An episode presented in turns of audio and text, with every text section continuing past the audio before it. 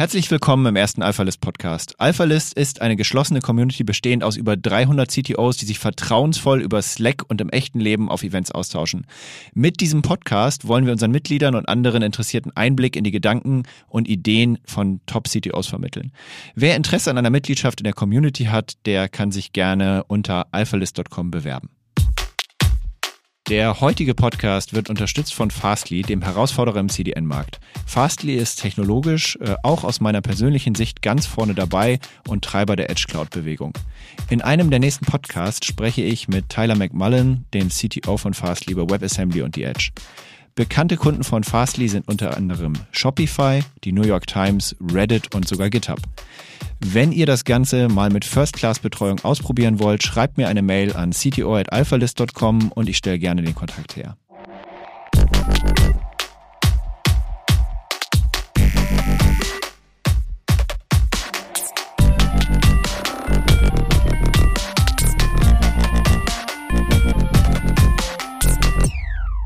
Heute bei mir in sicherer Entfernung von mehr als anderthalb Metern, ohne Gesichtsmaske, Sebastian Betz, Co-CEO und CTO von About You. Ich sage Moin Sebastian, vielleicht stellst du dich gerne mal persönlich vor.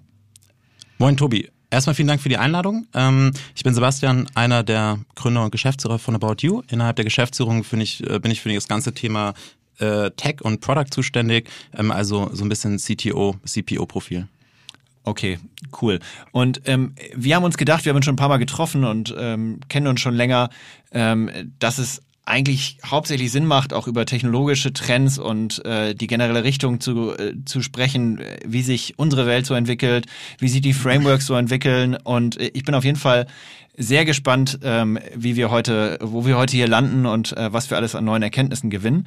Ähm, vielleicht kannst du noch mal ein bisschen erzählen. Du hast ja eine sehr spannende, spannende Laufbahn, die jetzt nicht unbedingt so Bilderbuchlaufbahn ist normalerweise. ähm, erzähl doch mal ein bisschen, wie du dazu gekommen bist äh, zu dem, was du heute machst, in so fünf Sätzen ganz kurz. Gerne. Also ich habe mit 14 angefangen zu programmieren, ähm, habe dann ähm, festgestellt, dass mir das viel Spaß macht und dass äh, ich da, glaube ich, auch gar nicht so schlecht drin war und habe dann mit 16 mein erstes äh, Unternehmen gegründet, sozusagen. Es war ein Einzelunternehmen, äh, habe damals viel Softwareentwicklung gemacht für unterschiedliche Unternehmen, habe aber auch festgestellt, dass ich es eigentlich ähm, besser und cooler finde und mir mehr Spaß macht, neben der Schule eben auch eigene Produkte zu entwickeln und habe dann ähm, ein Software-as-a-Service-Produkt gebaut, ein Helpdesk-System, eine Ad-Server-Lösung und äh, das hat auch gut funktioniert, haben viele kleinere Kunden gehabt davon und hat sehr viel Spaß gemacht und irgendwann nach dem Abi ähm, habe ich dann auch Tarek kennengelernt, ähm, mit dem wir auch viel zusammengearbeitet haben, mit meiner Firma damals und haben dann zusammen unsere Firmen an die Otto-Gruppe verkauft, um so ein bisschen als Equihire, um About You mit aufzubauen. Okay, und wo habt ihr euch ganz konkret kennengelernt? Wir haben uns im Internet kennengelernt tatsächlich, äh, im Forum auf äh, webmasterpark.net hieß das, glaube ich, damals. Äh, und ich fand, äh, sozusagen der initiale Kontakt kam damals zustande, weil ähm, Tarek äh, gepublished hatte, wie er sich als Minderjähriger, wenn man ja noch gar nicht ähm, voll geschäftsfähig ist, ein eigenes Unternehmen anmelden kann oder Gewerbe anmelden kann. Und ähm, das hatte ich damals irgendwie gelesen, ähm, weil ich so ein bisschen in derselben Herausforderung war und hat ihn dann einfach angehauen. Und so kam sozusagen der initiale Kontakt zustande. Also zwei, zwei 16-Jährige, die sich äh, dann alle Verträge von äh, Mutter und Vater unterschreiben lassen müssen und äh, die erste GmbH gründen sozusagen, ja? Ja, so in die Richtung. Also fairerweise, man kann dann sozusagen auch so eine Art ähm, ja, Eigenständigkeit haben. Das heißt, man muss ja nicht alle Verträge von Eltern unterzeichnen lassen, sondern bekommt dann auch so ein bisschen, äh, die Eltern haften dafür, glaube ich, aber man hat dann schon sehr alle Freiheiten und kann alles selber unterzeichnen und Co. Das heißt, du hast weder Informatik studiert, äh, noch irgendwie dir äh, richtig lang überlegt, ich will irgendwann mal About You gründen und Zalando-Konkurrenz machen, sondern bist da eigentlich so reingeschlittert zusammen mit Tarek und äh, ihr seid da sehr erfolgreich, muss man sagen. Ne? Absolut. Ähm, Vielleicht, also genau, so ähnlich war das. Ähm, ich habe sogar mal angefangen, Informatik zu studieren, ein Semester, habe dann aber relativ schnell aufgehört, weil ich gemerkt habe, dass mich ähm, dieses Unternehmerische doch mehr reizt und auch ähm, ich das Gefühl hatte, man hat sehr viele Chancen und Opportunitäten und fand das in dem Moment spannender als äh, zu studieren. Okay, cool. Und äh, was hast du damals so programmiert, wenn ich fragen darf? Genau, wir haben damals sehr viel im PHP gemacht, ähm, auch äh, schon ein bisschen äh, JavaScript zu der Zeit viel, ähm, haben aber sozusagen klassischen LAMP-Stack gehabt, also ähm, äh, Linux ähm, auf der Serverebene, ähm, Nginx, Apache und ähm, Datenbanken MySQL viel, ähm, MariaDB ein bisschen PHP, ähm, verschiedene Frameworks, also ganz klassischer Oldschool-Stack würde ich mal sagen. Haben dann auch angefangen, viel mit Python zu machen tatsächlich, wenn es um so Crawler-Sachen oder ähnliches ging. Äh, das war so der klassische Stack, mit dem okay, wir gearbeitet so der, der, der typische Learning by Doing Stack, ja, mit dem ja, genau. jeder von uns irgendwie mal Kontakt hatte wahrscheinlich, ja. Okay, und ähm, About You kennt ja wahrscheinlich jeder, der in Deutschland ähm, irgendwo schon mal einen Fuß auf den Boden gesetzt hat. Ähm, du bist ja, glaube ich, auch so geistiger Vater der About You Cloud, die wahrscheinlich nicht so viele Leute kennen, deshalb erwähne ich das. Was was macht die About You Cloud genau und wieso macht es Sinn, als About You eine Cloud zu haben?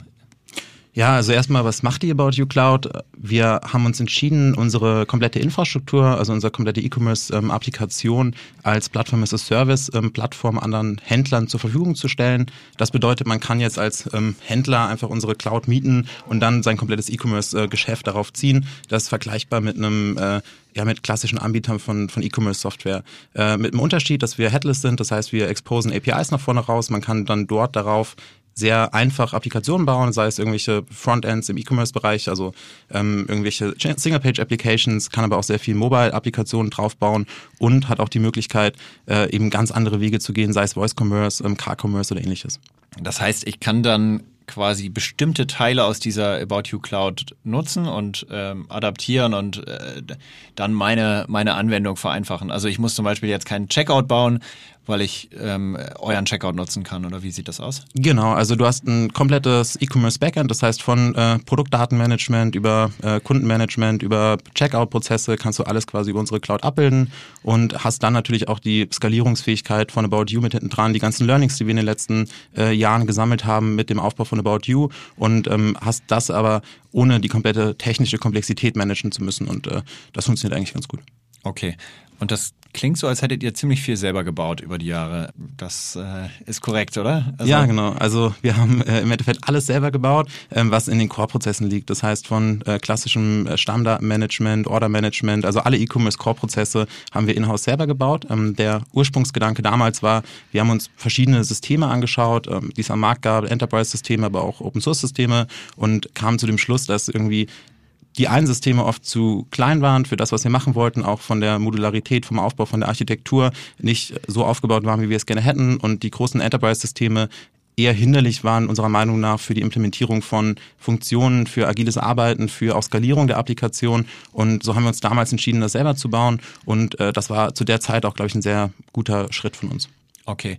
Und ähm, bei euch mal so ein bisschen in Maschinenraum äh, zu gucken, wenn wirklich viel geht. Ähm, was ist bei About You im Maschinenraum am Black Friday los? Wie, wie, wie muss ich mir das vorstellen? Habt ihr dann so einen riesen 3D-Globe, wo du siehst, wo welche Traffic Spikes sind und so weiter? Oder ähm, wie, wie, was läuft da? Mhm, also Black Friday fängt bei uns äh, tatsächlich ähm, ein bisschen vorher an. Also wir fangen so vier, viereinhalb, fünf Wochen vor Black Friday wirklich an, uns darauf vorzubereiten. Äh, das war jetzt letztes Jahr auch das erste Black Friday, wo wir eben nicht nur für About You als Retailer äh, Black Friday handeln mussten, sondern auch für die Cloud-Kunden. Das hat sehr gut funktioniert. Was machen wir? Wir fangen vier Wochen vorher an, ähm, uns mit Marketing zusammenzusetzen und einmal eine, einen Forecast zu machen. Was erwarten wir eigentlich an Traffic, an Umsatz, an äh, Order-Peaks pro Minute und ähm, skalieren dann unsere Infrastruktur auf diese Peaks hoch und machen verschiedene Load-Tests, ähm, machen verschiedene Ablaufpläne, haben dann auch sozusagen Notfallpläne, was wir machen, falls es zu einer Downtime kommt, etc., ähm, welches Land wir zuerst abschalten und Co., einfach um wirklich sicher zu gehen, dass wir alles mitnehmen, was geht an Umsatz und äh, das exekutieren wir dann an Black Friday. Ich glaube, Black Friday selber ist dann natürlich schon sehr spektakulär. Also wir haben da so einen War Room bei uns, sitzen dann alle äh, zusammen in diesem War Room, ähm, alle Tech Leads und äh, haben an jeder Wand Monitore, Beamer hängen und äh, schauen uns dann die Zahlen an, äh, haben ein sehr intensives Auge auf Logging und versuchen dann entsprechend äh, einzugreifen, wenn irgendwas passiert und äh, sehen dann eben auch sehr, sehr schnell, äh, wenn irgendwas schiefgehen sollte und können dann auch entsprechend äh, noch Maßnahmen ergreifen, ohne dass der Kunde es merkt. Okay, verstehe. Und musstet ihr ein Land abschalten letztes Mal? Oder? Zum Glück nicht. Also letztes Mal hat alles sehr, sehr gut funktioniert. Ähm, da sind wir sehr happy drüber. Okay. Und habt ihr so, äh, sag ich mal, vieles von der Auslieferung passiert bei euch direkt oder habt ihr auf CDNs involviert? Äh, habt ihr irgendwie verschiedene Clouds, die ihr dann involviert? Oder wie muss ich mir das vorstellen? Also was könnt ihr da auf- und abschalten? Wie könnt ihr schalten und walten an einem Black Friday? Also erstmal bist du ein bisschen eingeschränkt beim äh, Schalten und Walten, auch bei Hyperscalern. Also wir nutzen AWS aktuell sehr intensiv, äh, einfach aufgrund der, ähm, ja, weil einfach jeder irgendwie am Black Friday viel Serverressourcen braucht. Das heißt, eigentlich fängst du auch an, vier Wochen vorher deine Serverressourcen ähm, zu reservieren äh, bei den Hyperscalern, um dann auch wirklich äh, sicher zu sein, dass du entsprechend genug Hardware oder genug Ressourcen vor, äh, vorliegen hast. Was wir dann machen ist, ähm, wir haben natürlich ein CDN, ähm, was wir was wir nutzen. Äh, ansonsten haben wir aber sehr sehr viel ähm, ja wirklich Systeme und Prozesse, die ähm, asynchron laufen, also über Background Jobs und haben dann eben Worker, die wir sehr sehr schnell und flexibel hochskalieren können. Die Frontend Nodes sind alle in Autoscaling Groups oder ähnliche Mechanismen, dass wir da auch eben ähm, on Demand ähm, hochskalieren können und haben auf der anderen Seite sehr sehr viel Daten, die wir auch in Memory halten, um einfach die Last aushalten zu können und versuchen an der anderen Stelle ähm, sehr wenig klassisches Caching zu betreiben, also irgendwie so ein Barnisch vorne dran zu hängen, weil wir dort natürlich dann auch immer das Thema haben, dass gerade mit viel Last und viel Orders auch sehr schnell Produkte ausverkauft sind und wir dann natürlich dem User auch diesen Ausverkaufsstatus anzeigen wollen. Das heißt, versuchen das schon so ein bisschen schlauer in den Applikationsschichten quasi mit Caching ähm, abzufedern, um dann relativ wenig wirklich so ganz klassisch cachen zu müssen. Und wenn wir merken, dass was schief geht, ähm, können wir relativ schnell, zum Glück durch den doch sehr intensiven äh, Monitoring- und Logging-Stack, den wir mittlerweile haben, sehen, was geht schief und können dann sehr, sehr schnell da auch ähm, eingreifen und agieren und halt Server hochschrauben und äh, auch so Container hochfahren etc. Heißt das, also jetzt so vom Stack, äh, ihr trennt immer Frontend und Backend äh, und könnt dann beides immer unabhängig voneinander skalieren? Ähm, so habe ich das rausgehört. Wahrscheinlich habt ihr dann auch gar nicht so die ganz klassischen Szenarien, wo man so, ein, so einen Monolithen hat, den man dann hoch und runter fahren kann in Summe, sondern äh, das entzerrt sich wahrscheinlich alles auf dem Weg so ein bisschen, oder?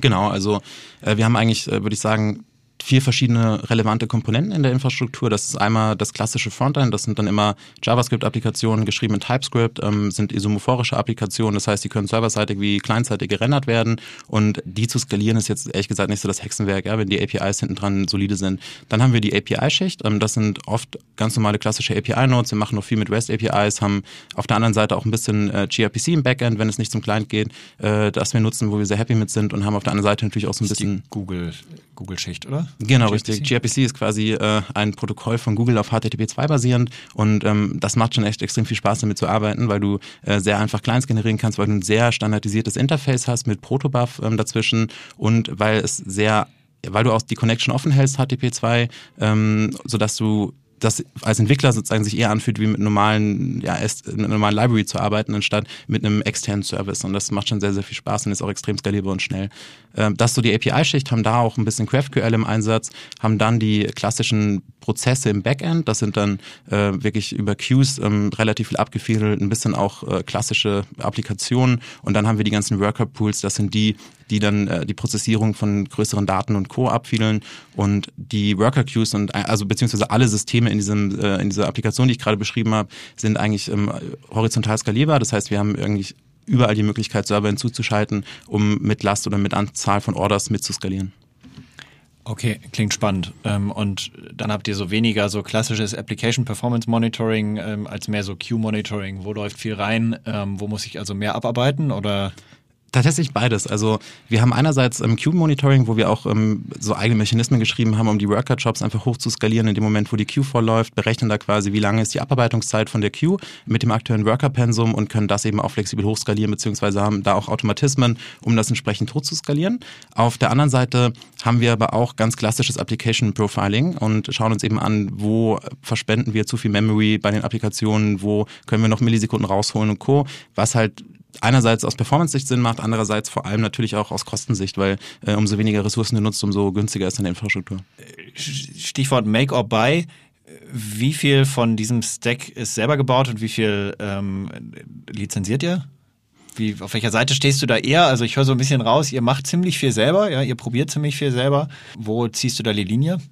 Ja, also ich glaube, man, wir ziehen die Linie da erstmal, dass wir sagen, all das, was wir selber jeden Tag quasi ändern können wollen und entscheiden können, das machen wir ähm, selber, ähm, weil wir da auch den großen Hebel drin sehen, einfach uns vom, vom Wettbewerb abzusetzen und die Prozesse im Griff zu haben. All das, wie jetzt so ein Google Analytics zum Beispiel, ähm, da macht es Sinn, einfach auf Google Analytics zurückzugreifen. Das heißt, all das, wo wir sagen, äh, wir können das vielleicht selber bauen mit einem sehr hohen Aufwand, ähm, haben aber eigentlich keinen Benefit davon, ähm, machen wir dann über äh, Drittanbieter wie so ein, ja, wie gesagt, Google Analytics zum Beispiel. Aber so jetzt Stichwort Monitoring zum Beispiel, wo wir gerade drüber gesprochen haben, ist das, ist da dann viel selbst entwickelt oder nutzt ihr auch so ein Prometheus und äh, keine Ahnung, äh, Nagi OS oder sowas?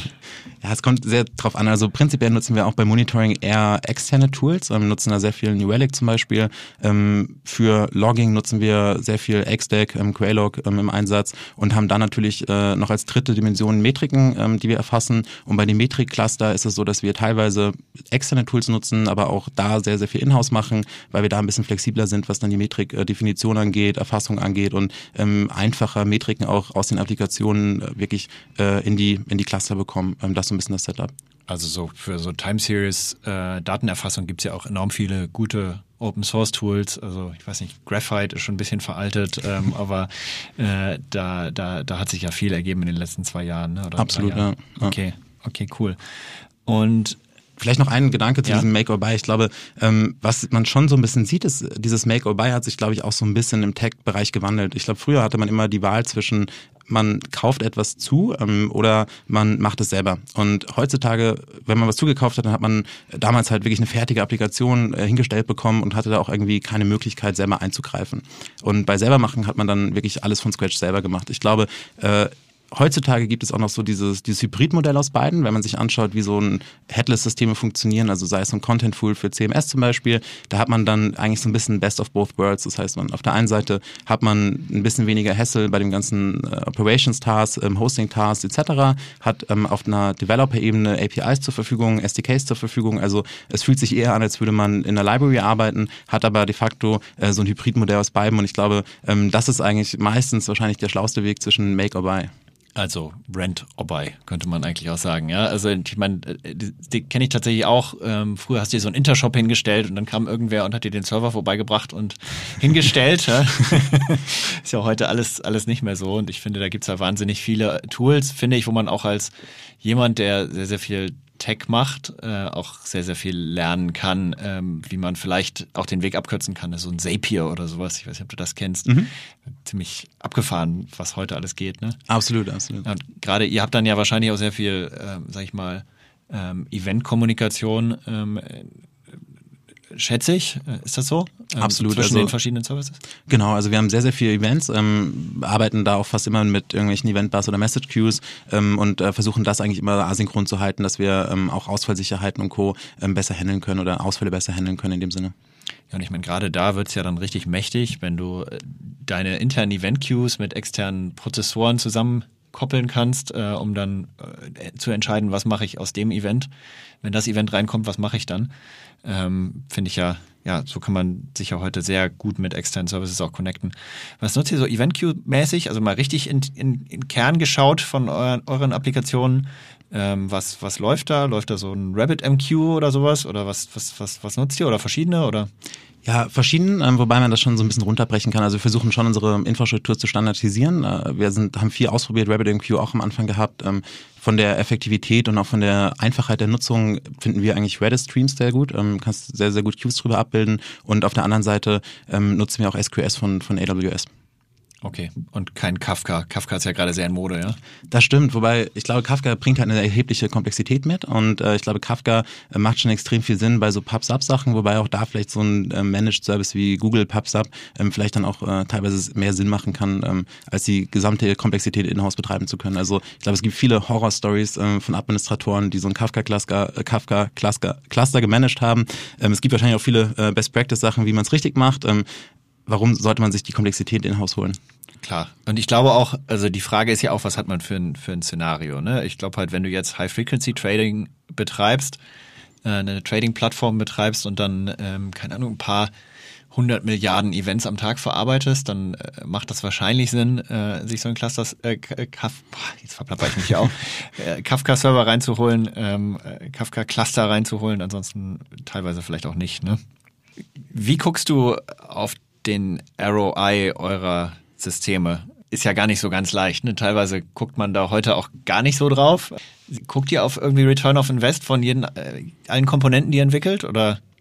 Ja, nicht Direkt, aber indirekt. Also was wir, was mir sehr wichtig ist, ist erstmal, dass wir eine Infrastruktur haben oder auch Applikationen haben, in denen man sehr schnell Sachen umsetzen kann. Und ähm, ich glaube, das ist erstmal so die Grundbasis, die man schaffen muss, um überhaupt ein AOI aus einer Feature oder aus einer Applikationentwicklung herausziehen zu können. Das heißt, ähm, wir achten schon sehr, sehr drauf, ist das System einfach zu entwickeln, ist es einfach weiterzuentwickeln, ist es einfach auch Prozesse zu adaptieren und ähnliches.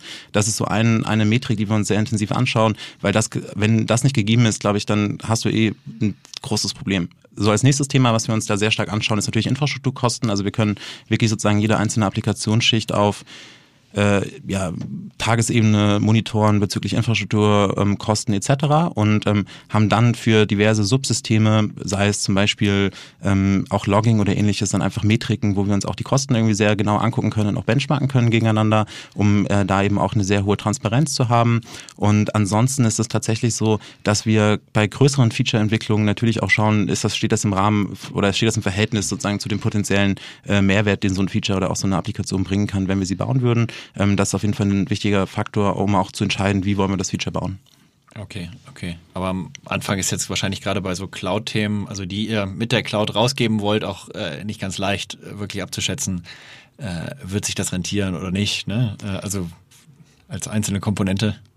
Ja, wobei unsere, unser Cloud-Geschäftsmodell ist eigentlich relativ simpel, was sozusagen die Abrechnung angeht. Und von daher kann man das schon sehr, sehr gut forecasten, ob das am Ende Sinn macht für uns oder nicht wirtschaftlich. Ähm, und da haben wir auch ein sehr, sehr großes Auge drauf.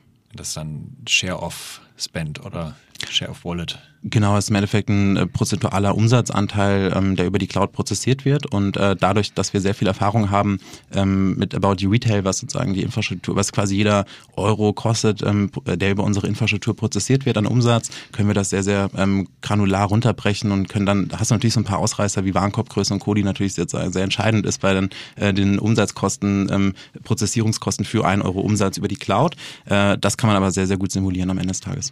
Okay, klingt echt äh, auf jeden Fall gut durchdacht. Ähm, Nochmal zurück zur Infrastruktur. Du meinst gerade, ihr monitort das alles sehr genau. Was setzt ihr da genau ein? Also AWS hast du schon erzählt, äh, macht ja beinahe jeder. Ähm, seid ihr auch in der Kubernetes-Welt äh, angesiedelt oder äh, wo seid ihr so unterwegs?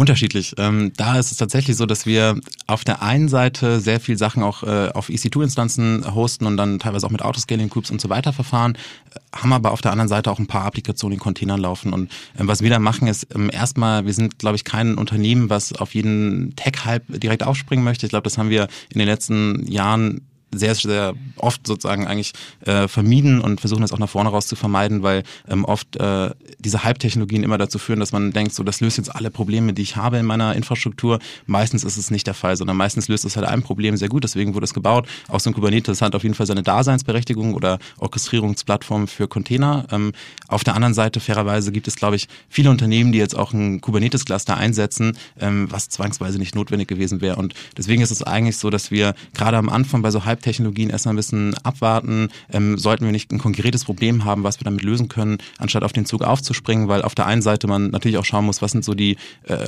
Kosten, die man hat am Ende des Tages, um so ein Projekt umsetzen zu können, wenn man sagt, wir wollen jetzt alles in Kubernetes packen ähm, und was ist der Mehrwert, der am Ende dabei rausspringt. Ähm, und auf der anderen Seite ist es so, dass gerade in diesen neuen Technologien halt ein sehr großes Ökosystem in einer sehr kurzen Zeit entsteht. Also sei es mit React, ähm, wenn man sich anschaut, was da an Libraries und Toolings drumherum ge gekommen ist oder in der ganzen JavaScript-Ökosystem sozusagen. Oder auf der anderen Seite jetzt auch mit äh, Containern und Co. Und oft hat man halt das Thema, dass wenn man First Mover ist, man oft dann Sachen macht, weil sie zu dem Zeitpunkt Best Practice sind und sechs Monate später ist halt ein anderes System Best Practice. Und deswegen ist es so, dass wir eigentlich ähm, jetzt nicht immer dazu tendieren, alles immer sofort umzuschmeißen und Co., sondern wir sind da sehr bedacht, schauen uns an, was für Probleme haben wir, wie können wir die lösen und ähm, was ist der smarteste Schritt, um dieses Problem zu lösen und auch wie können wir maximal Komplexität reduzieren. Das ist immer extrem wichtig. Und gerade bei Kubernetes, ich glaube, Kubernetes ist extrem mächtig ähm, und man kann da sehr, sehr viel coole Sachen mitmachen, kann aber auch sehr, sehr viel Sachen kaputt kaputt machen damit. Und ich glaube, da muss man immer ein bisschen abwägen. Und es gibt ja auch Alternativen. Zum Beispiel, wir nutzen dann oft auch ähm, äh, eher Managed Services ähm, von AWS für äh, Containerorchestrierung, weil wir dann einfach die Komplexität so ein bisschen abgeben und am Ende des Tages kannst du das später immer noch auf Kubernetes ziehen, wenn du wirklich den Use Case dafür hast. Sebastian ist nicht nur heute hier im Podcast, nein, er hat auch direkt entschieden, ihn zu sponsern. Und zwar mit der About You Cloud. Die About You Cloud bietet eine vollumfängliche E-Commerce-Lösung as a Service. Das Ganze läuft auf der gleichen Infrastruktur, auf der auch About You läuft. Es ist ein Headless-System, event-driven, internationalisierbar und super integrierbar in vorhandene Lösungen und funktioniert auf allen Devices. Herzlichen Dank für den Support und das Vertrauen. Wenn ihr mehr Infos wollt, schreibt einfach an in einem Wort hello at aboutyou.com. Aber bei anderen Themen seid ihr dann doch recht früh dabei. Also ich habe das Gefühl, dass du persönlich größerer Microservice-Fan bist. Äh, ist, ist wahrscheinlich ja korrekt, sonst wäre eure Infrastruktur nicht so aufgebaut, wie es äh, aufgebaut ist. Äh, das ist richtig, oder? Weiß ich gar nicht, ehrlich gesagt. Ähm, ich bin Service-Fan und ich glaube, da muss man halt differenzieren. Also, wenn man sich anschaut, äh, was sozusagen Microservice eigentlich bedeutet, das sind ja wirklich sehr, sehr, sehr klein geschnittene Services. Das finde ich persönlich ehrlich gesagt gar nicht so sinnvoll. Also ich glaube, es ist sinnvoll, ähm, Funktionalitäten über APIs zu exposen. Es ist sinnvoll, ähm, die Komplexität der Applikation klein zu halten, dass man äh, nicht irgendwann so ein riesen monolithisches Thema hat. Aber fairerweise, was ist ein Monolith? Ja, ein Monolith ist halt eine sehr, sehr große Applikation, wo vielleicht 50, 100, 200 Leute dran entwickeln. Äh, davon sind wir bei About You in jeder Applikation weit entfernt, weil wir immer sehr kleine Teams haben und Co. Ähm, ich bin, wie gesagt, ein Fan davon, Services zu haben. Äh, ehrlich gesagt, Microservices. Ähm, es gibt ein paar, glaube ich, Use Cases, wo es extrem viel Sinn macht, in so eine Microservice-Welt zu gehen aber halt nur ein paar. Und äh, ich glaube, es ist definitiv kein Ansatz, um eine monolithische Applikation jetzt in Microservices zu transformieren. Ich glaube, dann hast du halt äh, die Probleme von einer monolithischen Applikation nicht mehr, hast dir aber halt 100 andere Probleme reingeholt. Und ich glaube, das halt auch wieder so ein Thema. Ich glaube, es gab so diesen Microsoft, Microservice-Hype, ähm, wo dann alle irgendwie gesagt haben, wir müssen jetzt Microservices machen. Ähm, am Ende des Tages, glaube ich, sind viele damit auch irgendwie falsch abgebogen. Und ich glaube, das muss man halt auch immer ein bisschen betrachten. Deswegen, wir sind eigentlich, ich bin persönlich äh, und auch unser Unternehmen äh, keine Fans von diesen Micro-Microservices, sondern ich glaube, du brauchst einfach gut geschnittene, serviceorientierte Architekturen. Ähm, dann hast du so ein bisschen Best of Both Worlds zwischen Monolith und äh, Service. Ich muss gerade ein bisschen schmunzeln. Du bist also eher SOA-Fan als Microservice-Fan, ja? Tatsächlich, ja, ja. ja. Ja, ist ja auch, äh, ne, hat sich ja als Konzept sehr bewährt. Also sorry für den Witz. Ähm, ist natürlich, ist natürlich Quatsch, aber ich verstehe, was du meinst. Also ich meine, so das extreme Microservice-Dasein, äh, das äh, kann man natürlich sehr stark anzweifeln, finde ich. Und äh, am Ende macht es natürlich die Welt auch nicht unbedingt immer nur einfacher, ne? wenn du wirklich jede Funktion versuchst abzuschotten. Ja, und du hast halt immer, du hast eine Riesenkomplexität in dem Infrastrukturlayer, den du reinholst, also von Hosting über Monitoring, über ähm, ja, auch Datenaustausch, Datenhaltung. Also du hast immer eine sehr hohe Komplexität, weil im Zweifel du dann, wenn du eine, einen Prozess abbilden willst, musst du mit 17 verschiedenen Services reden, äh, musst die Daten irgendwie zusammenpacken, ähm, hast dann irgendwie das Thema, dass äh, die Daten dann teilweise, dann ein Service irgendwie langsam ist, dann hast du einen sehr, sehr langsamen Prozess, dann hast du äh, viele Abstimmungen innerhalb des Teams. Also ich glaube, auch da muss man halt schauen, wie viele verschiedene Teams muss man involvieren, um eine einfache Funktion zu implementieren und hast halt einen sehr, sehr hohen Overhead an, an Komplexität, den du dir einfach reinholst. Und ähm, das halte ich oft für, für nicht sinnvoll. Mhm, mhm. Nur, äh, damit sich die Leute was darunter vorstellen können, äh, wie groß ist denn bei euch die Softwareentwicklung in Summe?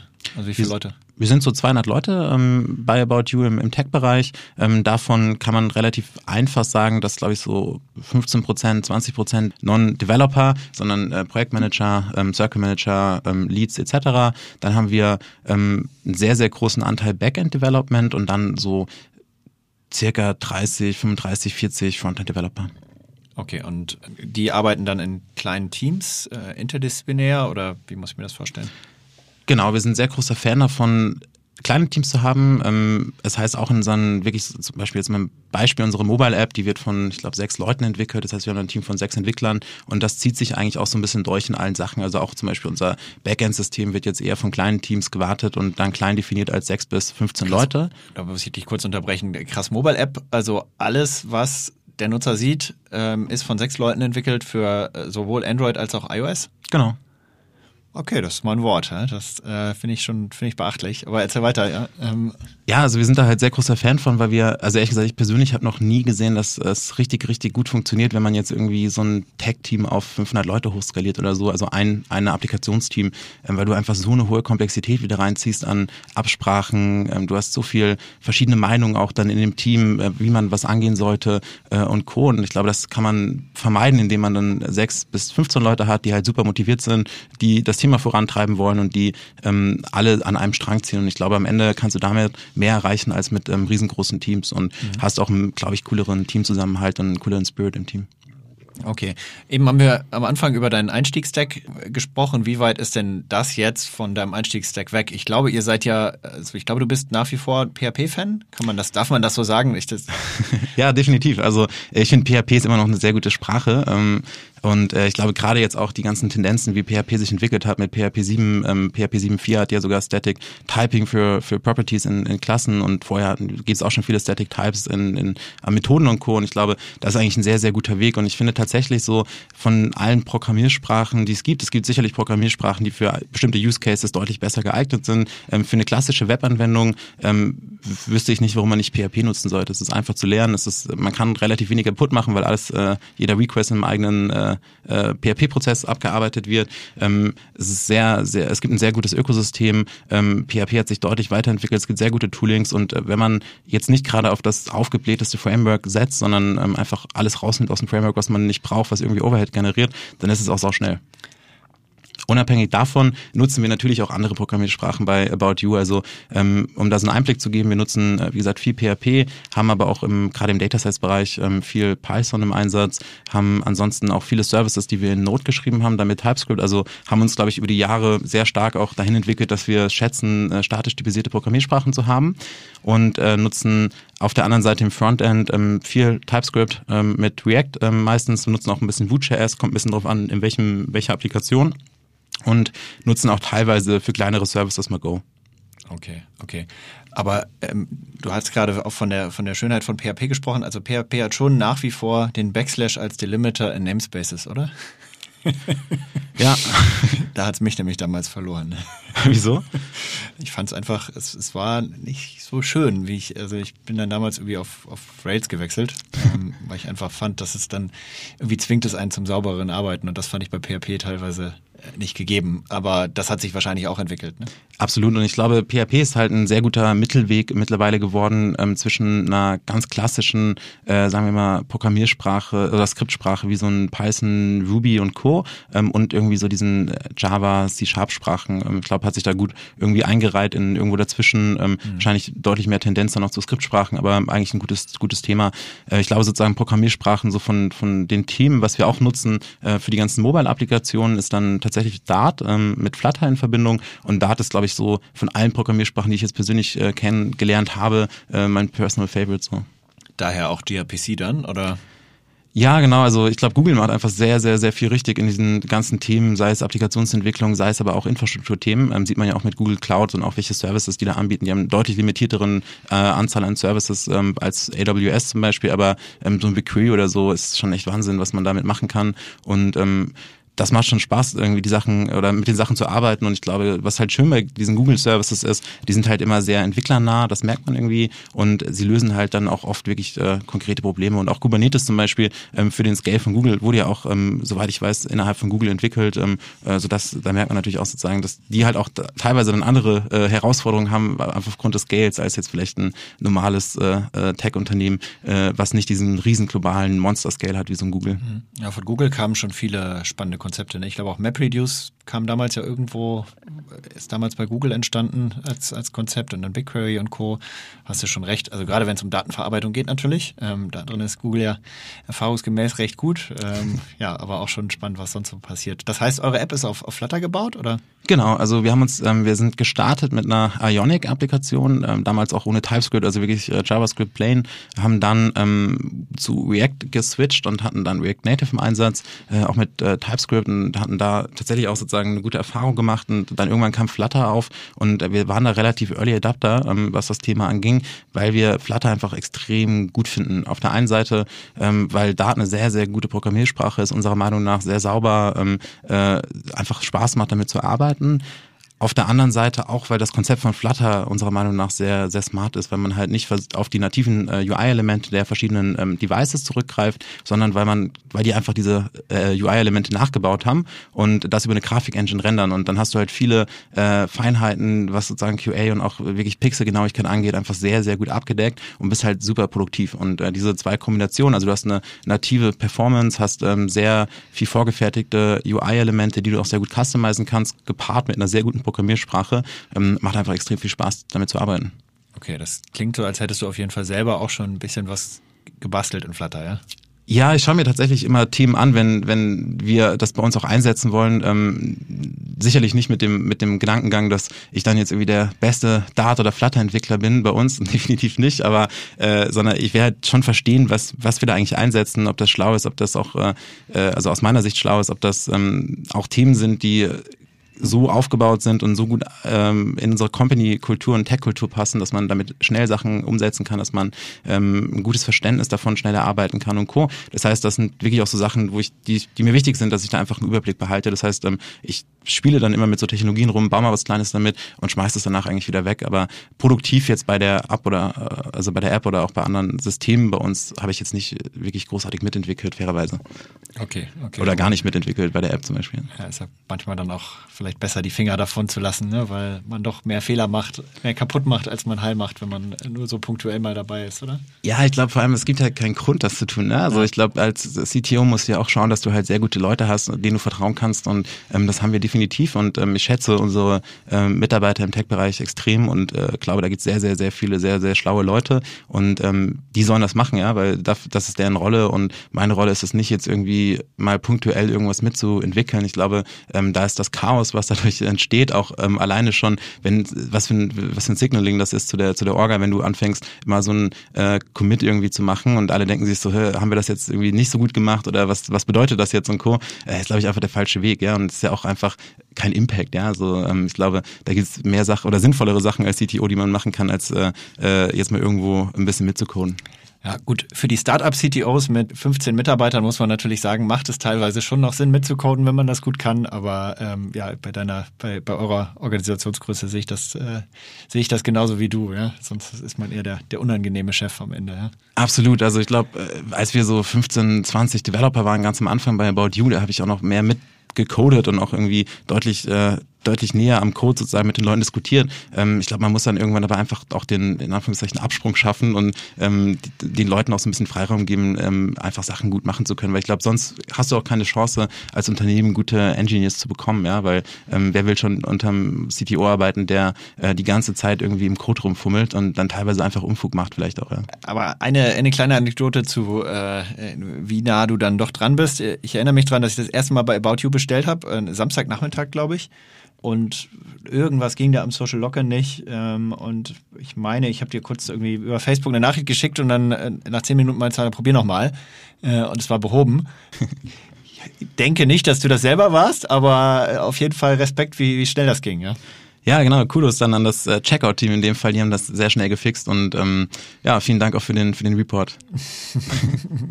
und dann mal ein bisschen mehr zu deiner Aufgabe als CTO. Wie stellst du denn sicher, dass ihr an den richtigen Themen arbeitet? Ja, ich glaube, es halt ähm, am Ende des Tages gibt es da, glaube ich, jetzt nicht so eine allgemeine Formel zu sagen, das ist jetzt die Matrix, nach der entscheiden wir, sondern ich glaube, es äh, einfach, man muss einen guten Mittelweg gehen zwischen ähm, Themen wie Architekturen sauber halten, auch mal teilweise ein bisschen Refactoring einplanen, auf der anderen Seite auch Feature-Implementierung machen. Und ich glaube, bei so Themen wie jetzt ähm, About You als Online-Shop, da kommen auch viele Feature-Requests und viele Ideen und viele Themen, die wir umsetzen, natürlich aus der gesamten Organisation. Und ich glaube, da muss man dann einfach schauen, dass die Priorisierung richtig ist und dass man halt ähm, mit den Leuten zusammen einfach abschätzt, was ist der Impact von dieser Funktionalität, von, von auch Themen wie Länder-Rollouts und Co. Und dann wird die Prio eigentlich immer ähm, im äh, Konsens getroffen ähm, und versucht einfach immer sozusagen mit den, mit mit der einen Stunde Zeit der Entwickler oder des Tech-Teams ähm, den größten Impact zu haben und den größten Hebel ähm, zu, zu äh, legen. Ähm, ich glaube, bei so Themen wie jetzt ähm, Cloud und auch wie wir so eine Produktorisierung machen oder auch wie wir äh, Cloud oder auch unsere Applikationen eben nicht zu einem äh, monolithischen, äh, unwartbaren Monster-Applikationssystem werden lassen. Ich glaube, da ist es dann einfach auch viel Austausch mit den Leuten zu verstehen, was sind so die Pain Points, ähm, sich auch dann tatsächlich auch selber mal den Code anzugucken. Ich glaube, das ist auch wichtig ähm, und dann einfach zu überlegen, so wie kann man sowas lösen. Ja, und ich glaube, eine Sache, die uns da in diesem Kontext äh, sehr entgegengekommen ist, ähm, vor zwei Jahren, als wir die Cloud ins Leben gerufen haben, ähm, waren wir, glaube ich, auch bei Retail in so einem Modus, dass wenn wir jetzt einfach so weitergearbeitet hätten, auch alleine, also ohne Cloud, sondern einfach nur bei Retail und einfach nur Funktionen in die äh, Standard-Applikation reingepumpt hätten, dann wären wir irgendwann vielleicht auch in so einem äh, monolithischen, unwartbaren Thema ähm, angekommen. Ähm, das heißt, wir hätten uns so oder so überlegen müssen, wie kann man eigentlich so eine Applikation öffnen, dass andere Entwicklerteams, egal ob in-house oder extern, ähm, gut Funktionalitäten an diese Systeme andocken können und dadurch Prozesse customizen können. Und ähm, da haben wir eben sehr viel Gehirnschmalz reingesteckt und ich glaube, das kommt jetzt ähm, nicht nur äh, der Retail-Organisation zu, zugute, weil wir dort eben jetzt ähm, auch wirklich gut Adaption machen können, autark von den Core-Systemen, sondern auch äh, den Cloud-Kunden. Okay. Das Konzept kommt, glaube ich, so ein bisschen auch von, von Amazon oder Amazon prägt das auch sehr stark mit, ne? dass eigentlich alles, was das Unternehmen an sich benutzt wird, auch, auch rausgegeben werden kann, oder? Ja, auf jeden Fall. Ich glaube, es gab mal so ein äh, famous Schreiben von, von Jeff Bezos, wo er irgendwie mal angekündigt hatte, ich weiß nicht, ob es richtig war, aber irgendwie hatte ich es im Kopf, dass er immer meinte, wer nicht darauf achtet, dass die Applikationen, die gebaut werden, äh, multi-tenancy-fähig sind und auch extern angeboten werden können, äh, soll nicht mehr bei Amazon arbeiten, irgendwie so unter dem Tenor. Und äh, ja, ich glaube, das macht schon Sinn, auch alleine schon, weil man sich dann eben auch Gedanken macht, wie ist eigentlich äh, die API aufgebaut. Man spendet, glaube ich, ein bisschen mehr Zeit dann auch die Schemas zu definieren äh, und Co. Hat aber, glaube ich, dann nach vorne raus erhebliche Vorteile daraus, die auch wieder in Produktivitätssteigerung Steuerung resultieren. Okay, ähm, verstehe. Wenn man jetzt mal nochmal auf dich als Person guckt, wie hältst du dich dann so technologisch fit? Also du guckst ab und zu mal rein, aber keine Ahnung, ziehst du dir auch hier und da mal eine neue Programmiersprache rein oder ein neues Framework oder wie muss ich mir das vorstellen? Ja, also ich äh, privat äh, programmiere ich sehr, sehr gerne und sehr viel und schaue mir viele Sachen an und äh, versuche dann auch nicht nur dieses klassische, ich, äh, ich setze jetzt mal irgendein Projekt auf und mache mal irgendwie ein Formular und, äh, und Co., sondern wirklich auch sozusagen mal. Applikation, ja. Genau, sondern versuche da eigentlich auch schon irgendwie wirklich Applikationen zu bauen und Co., um, sie dann nachher dir wegzuschmeißen. Also mir macht das einfach persönlich sehr viel Spaß äh, zu programmieren. Ähm, und ich glaube, es ist auch wichtig, dass man ähm, zumindest versteht, was die Organisation macht, dass man den Tech-Stack versteht, dass man die Architektur und Applikationen versteht äh, und noch in den Themen drin ist. So, ich glaube, sonst äh, kann man einfach nicht die richtigen Entscheidungen treffen oder mit den Treffen mit den, mit den Tech-Teams so. Auf der anderen Seite haben wir natürlich auch ein sehr operatives Hands-on Kultur-Prozessthema bei uns ähm, im Tech-Bereich. Das heißt, ähm, die Diskussionen, die ich in meinen Dailies oder Weeklies mit den, mit den Leuten führe, sind sehr technisch und auch sehr ähm, ja sehr detailgetreu. Also wir versuchen da schon sehr tief in die Materie einzusteigen und Sachen anzuschauen und Co. Das gepaart mit natürlich ähm, Applikationen anschauen, auch mal ähm, wirklich so ein bisschen einfach, ja, auch zu schauen, was sind die, was sind die Painpoints, was hat zu Bugs geführt, ähm, was für neue Technologietrends gibt es und Co. Das alles versuche ich so ein bisschen zu kombinieren, um ähm, am Ende des Tages dann auf Augenhöhe mit den, mit den Devs irgendwie sinnvolle Entscheidungen treffen zu können. Okay, klingt, klingt cool. Und ähm, was siehst du gerade so an coolen neuen Trends, an äh, coolen Tools, vielleicht an coolen Frameworks, die äh, du dir persönlich eigentlich gerade am liebsten selber angucken möchtest? Also vorhin, wie gesagt, ich glaube, Flutter ist ein sehr, sehr cooles Thema mit Dart. Da haben wir vorhin schon kurz drüber gesprochen. Mhm. Nebst dessen finde ich auch gRPC, wie vorhin schon gesagt, sehr, sehr, sehr, sehr sinnvoll für Services im Backend schreiben. Man muss natürlich auch daran denken, dass man sich darüber auch wieder eine Komplexität reinholt, weil ähm, viele äh, Infrastruktur-Setups HTTP2 noch nicht so unterstützen. Das heißt, da muss man ein bisschen dran denken. Ähm, ansonsten finde ich WebAssembly tatsächlich sehr spannend, weil das, glaube ich, nochmal eine ganz andere ähm, Ära von oder Typ von Applikationen ähm, ins Web bringen kann und auch äh, ganz viele Entwickler sozusagen enabled, einfach Applikationen ins, ins Web zu portieren und auch performance-seitig ist das, glaube ich, sehr spannend. Und äh, es gibt jetzt auch schon die ersten Ansätze, dass man ähm, WASM-Files, also äh, WebAssembly-Files ähm, serverseitig ausführen kann. Äh, ich habe da irgendwo mal ein Zitat gelesen, dass ähm, einer der Gründer von Docker auch meinte, ähm, hätte es damals dieses WASM-Prinzip gegeben, hätten wir nicht Docker erfinden müssen, ähm, weil es eben auch da weil es ja im Browser läuft, normalerweise halt schon eine hohe Isolierung hat ähm, und eine Sicherheitsarchitektur äh, hat und das im Backend zu machen, ist auch super spannend. Ähm, da glaube ich, wird in den nächsten Jahren viel, viel passieren. Also WASM ist so eine Art Micro-Container, ne? Also wirklich fein isoliert innerhalb von Nanosekunden startbar, glaube ich. Ähm, da gibt es schon Server-Runtimes? Genau, es gibt ähm, da schon äh, Ansätze, das auf, auf der, auf der Server-Ebene ausführen zu können. Ähm, fairerweise, ich glaube, das ist jetzt noch nicht so, dass man sagen kann, das sollte man im Produktivbetrieb Big Time machen. Ja, Ich glaube, äh, auch die, die Libraries, die es dafür gibt, sind jetzt noch sehr beschränkt. Ähm, aber man sieht da ja auch schon viel Bewegung in dem ganzen Thema, auch Programmiersprachen, die dann äh, WASM-kompatibel oder äh, WebAssembly-kompatibel gemacht werden etc. Ich glaube, das wird ein, wird ein großes Thema werden in, in den nächsten Jahren. Ich glaube, ähm, ansonsten spannende Themen, was wir sozusagen, glaube ich, bei About You mittlerweile viel machen, ist jetzt ehrlich gesagt kein, kein Hexenwerk, aber ähm, was wir festgestellt haben, ist, dass gerade bei, bei so APIs, wo man einfach Daten zurückgibt und Co. es halt oft sinnvoll ist, einfach die ganzen Daten ähm, bei zum Beispiel Node.js einfach in Memory zu laden und einfach in Memory vorzuhalten und dann einfach gar nicht ein Redis oder ähnliches noch nebendran zu stellen, weil du dann natürlich nochmal den Overhead rausnimmst für die, für die Netzwerkverbindung und Co. Ähm, das macht irgendwie sehr viel Sinn und ist auch extrem skalierbar, also es funktioniert extrem gut. Ähm, da haben, ich glaube, das macht Uber auch zum Teil so. Äh, das sind so die, die Sachen, die wir gerade, glaube ich, vorantreiben. Aber das sind dann ja, dann muss ja wirklich eine laufende Applikation haben, ne? Nicht so ein pro Request gestartetes äh, Element. Äh, also das heißt, habt ihr auch so PHP Application Server oder? Nee, also das wäre dann wirklich sozusagen Node Server zum okay. Beispiel. Und äh, genau, PHP eignet sich jetzt dafür aktuell nicht so wirklich gut, fairerweise, ähm, sondern da würde ich dann natürlich auf so ein, so ein Redesetup gehen. Äh, ich glaube, es kommt wirklich auf den Use Case drauf an. Aber wenn man das mit Node macht, ähm, zum Beispiel viele BI-Systeme von uns oder Recommendation-Systeme und Co., ähm, die halten einfach die Daten in Memory und äh, responden dann einfach ähm, äh, aus dem aus der äh, aus dem Memory von von dem Node Server ähm, die Daten, das halt übertrieben schnell und extrem skalierbar. Okay, okay. Und hast du sonst jetzt so einen, äh, wenn man so in die, in die Welt der Tools, die man sich mieten kann, da draußen gerade ein Lieblingstool, was du, äh, was du total cool findest? Ja, wir nutzen sehr viele Tools. Also tatsächlich, äh, ich finde, jetzt von den Tools, die man sich mieten kann, ich finde nach wie vor, ich glaube, New Relic hat schon sehr, sehr oft irgendwie, also in so ein wirklich gutes Application äh, Monitoring Tool hat schon echt sehr, sehr oft äh, uns äh, geholfen und äh, äh, uns so ein bisschen gerettet. Und von daher, ich glaube, so Tools, ähm, ohne die würden wir heute, glaube ich, nicht mehr leben wollen, in Anführungszeichen. Ähm, das sind, glaube ich, so die, die klassischen Sachen. Okay, ich meine, manchmal hat man so ein, so ein Tool, wo man dann total begeistert ist und jedem das erzählen möchte. Ich habe das ja sehr häufig. Ähm, aber klar, bei New Relic, äh, ja, ist das kann man, kann man auch so stehen lassen. Wir sind schon sehr fortgeschritten in der Zeit und ich habe aber noch eine Frage, die ähm, ich äh, immer ganz gut finde und ähm, ich auf deine Antwort sehr gespannt bin. Wenn ich jetzt hier im Büro eine Zeitmaschine hätte und ich äh, könnte dich äh, zum 16-jährigen Ich transportieren ähm, und äh, euch, euch zusammen in Ruhe lassen, was würdest du deinem 16-jährigen Ich damals ins Ohr flüstern? Oha.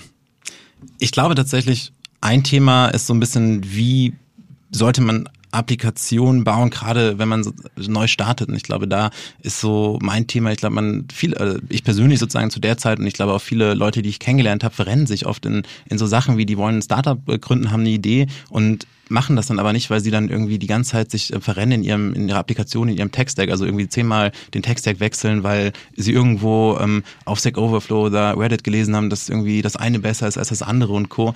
Und ich glaube, all diese Sachen machen halt am Anfang gar keinen Sinn. Also ich würde einfach irgendwas nehmen und es einfach umsetzen, ja. Und ich glaube, dieses so ähm, nach Perfektion streben ähm, zu Beginn, wenn man so, so ein Startup irgendwie gründet, aufbaut, macht einfach überhaupt keinen Sinn, ja, sondern da lieber einfach ähm, schnell Sachen umsetzen, ausprobieren, validieren am Markt. Ich glaube, das ist so ein Thema und ich glaube, das zweite Thema ist wirklich, ähm, ich habe, glaube ich, damals, auch als ich so meine ersten Software-as-a-Service-Sachen gemacht habe, immer so Software-as-a-Service B2B als ein Cluster gesehen und gesagt, es gibt so, entweder machst du Endkunden oder B2B-Business ich glaube, B2B ist halt viel vielfältiger und das sehen wir jetzt auch in, in dem ganzen Cloud-Kontext und Co. Ähm, es gibt ja diese klassische Einteilung von B2B-Startups in irgendwie so ähm, B2B-Tools, die an, sich an ganz kleine Unternehmen richten, SMBs, dann irgendwie mittlere und dann einmal wirklich so Enterprise-Sachen. Und ich glaube, ähm, wenn man das im Kopf hat, kann man und dann sich überlegt zuerst mal, wo, welche Targeting-Group will man eigentlich angehen und Co., dann äh, kann man da sehr, sehr viel Mehrwert draus ziehen. Und ich finde das immer ganz interessant. Für mich war immer äh, im Kopf früher, glaube ich, so, wenn du so ein Enterprise B2B-Thema äh, machst, dann ist das das Größte, was du machen kannst. Ich glaube, es gibt auch viele äh, Tools, die einfach SMBs targeten, aber extrem groß sind und extrem mächtig sind. Und ich glaube, das muss man einmal realisiert haben und dann einfach pragmatisch Sachen umsetzen. Ja, ich glaube, das ist so das, das Learning, was ich mir vielleicht damals äh, äh, nochmal gesagt hätte. Also keine Angst vor B2B, richtig? Ja, tatsächlich. Also ich glaube, es ist ja total, ich glaube, am Ende nimmt sich das nicht viel. Ne? Ich glaube, du kannst, egal ob du B2B oder B2C machst, ähm, musst du da halt irgendwie rational rangehen, musst irgendwie datengetrieben rangehen, musst Sachen auswerten ähm, und musst halt versuchen, eine Struktur zu schaffen, dass du halt ähm, wirklich ablesen kannst und steuern kannst, ob du dein Produkt gerade verbesserst oder verschlechterst, ob du, wie deine Kundenakquisition läuft und Co. Und ich glaube, wenn du da einfach eine gute Struktur hast, und da gibt's ja, egal für welchen Bereich eigentlich, äh, mittlerweile sehr viel äh, Tools und Anleitungen und How-Tos, dann kann man eigentlich, glaube ich, gibt es nichts, was man, was man eigentlich falsch machen kann, sondern musst du einfach viele Sachen ausprobieren. Mhm. Okay. Ja, spannend. Also ausprobieren ist auf jeden Fall ein gutes, gutes letztes Wort. Äh, Sebastian, vielen lieben Dank äh, dir fürs Vorbeikommen. Äh, ich fand es sehr, sehr spannend, sehr, sehr kurzweilig. Also ich hätte mit dir jetzt auch noch zwei Stunden weiterreden können, aber ich glaube, das interessiert die Menschen da draußen nicht so sehr, wenn wir das jetzt tun. Insofern lass uns doch hier ein Ende finden und ich würde mich auf jeden Fall freuen, wenn wir das wiederholen. Ich fand es sehr, sehr spannend und glaube, du hast noch viel mehr spannende, tiefere Insights in About You und die, und die Tech-Welt generell. Ich wünsche dir einen schönen Tag und äh, freue mich auf ein baldiges Wiedersehen. Danke, danke dir und hat Spaß gemacht und dir auch einen schönen Tag.